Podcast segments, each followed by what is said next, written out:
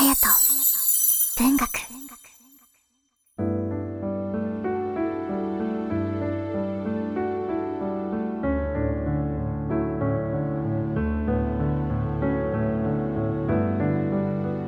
皆さんいかがお過ごしでしょうか？7月3日満月の夜です。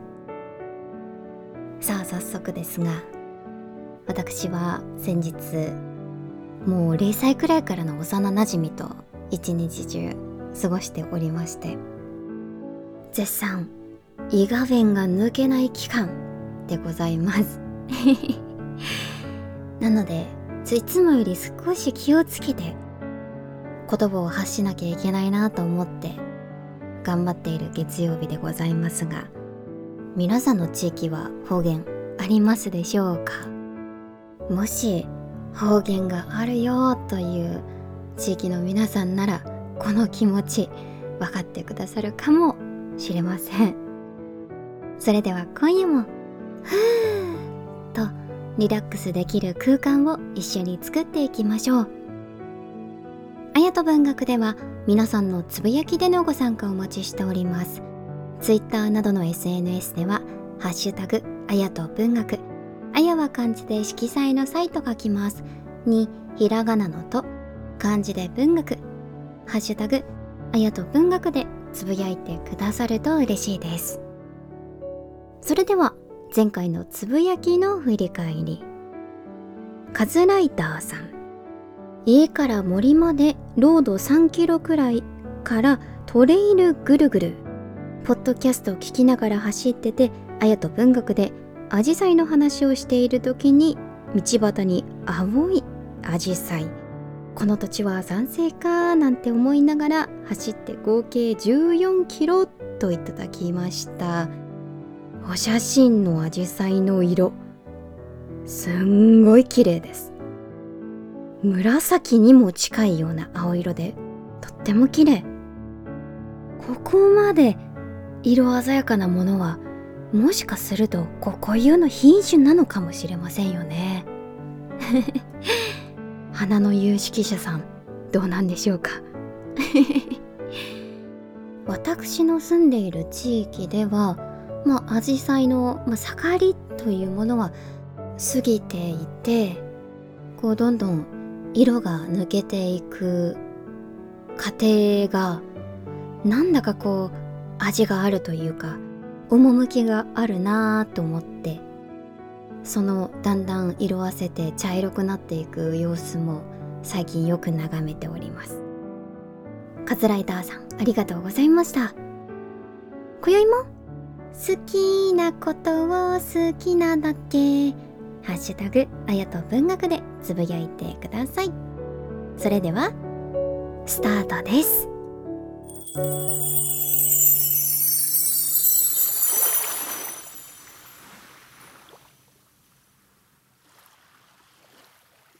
夢十夜。夏目漱石。第八夜。床屋の敷居をまたいだら白い着物を着て固まっていた三四人が一度に「いらっしゃい」と言った。真ん中に立って見回すと四角な部屋である。窓が二方に開いて残る2方に鏡がかかっている。鏡の数を勘定したら6つあった。自分はその一つの前へ来て腰を下ろした。すると、お尻がぶくりといった。よほど座り心地がよくできた椅子である。鏡には自分の顔が立派に映った。顔の後ろには窓が見えた。それから帳場格子がハスに見えた。格子の中には人がいなかった。窓の外を通る往来の人の腰から上がよく見えた。翔太郎が女を連れて通る。翔太郎はいつの間にかパナマの帽子を買ってかぶっている。女もいつの間にこしらえたものやら、ちょっとわからない。双方とも得意のようであった。よく女の顔を見ようと思ううちに通り過ぎてしまった。豆腐屋がラッパを吹いて通った。ラッパを口へあたがっているんで、ほっぺたが蜂に刺されたように膨れていた。膨れたまんまで通り越したものだから気がかりでたまらない。生涯蜂に刺されているように思う。芸者が出た。まだお作りをしていない。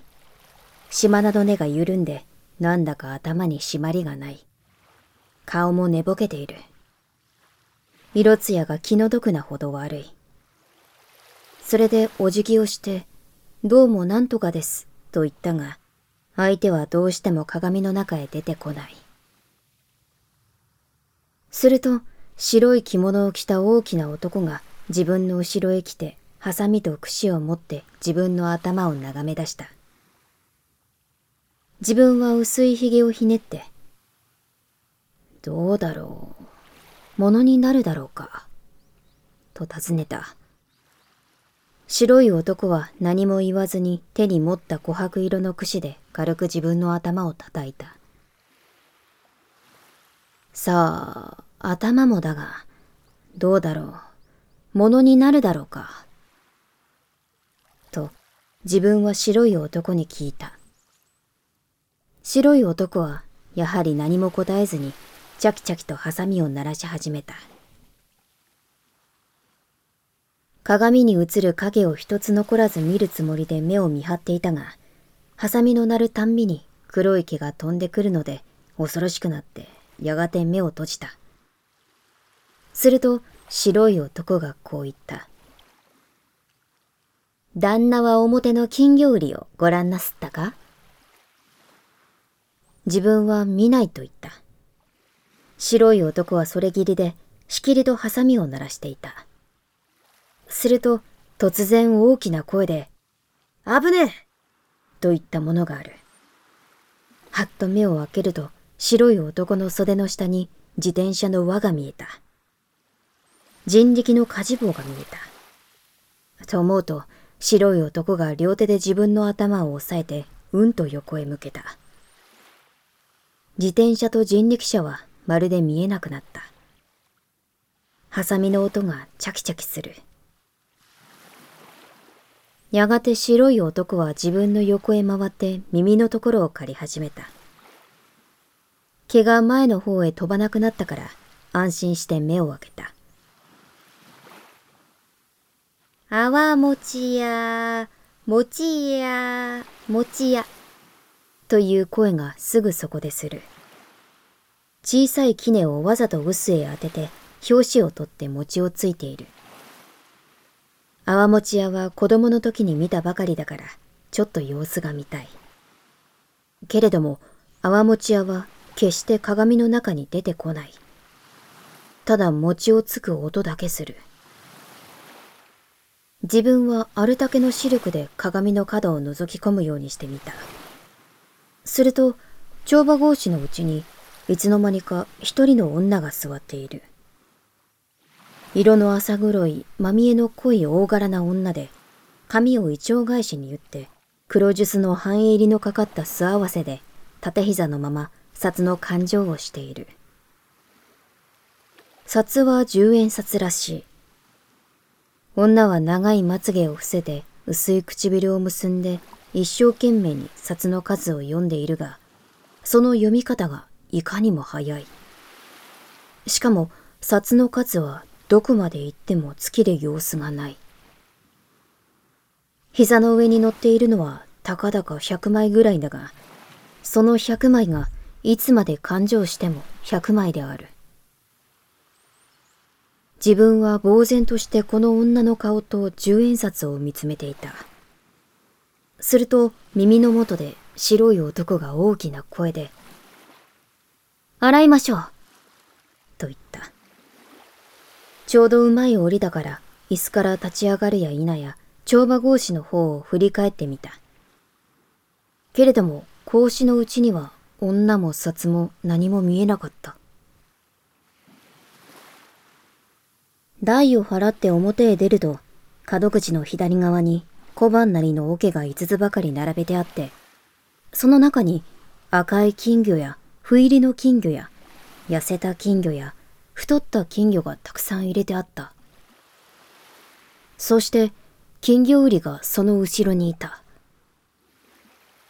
金魚売りは自分の前に並べた金魚を見つめたまま頬杖をついてじっとしている。騒がしい往来の活動にはほとんど心を止めていない。自分はしばらく立ってこの金魚売りを眺めていた。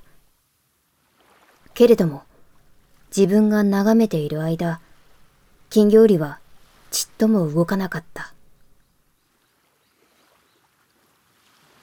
夢中夜第八夜夏目漱石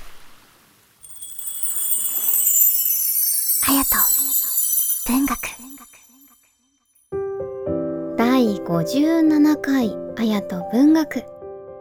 今宵は夏目漱石作夢十夜の中から第8夜を読ませていただきました。いかがだったでしょうか？7月始まりましたね。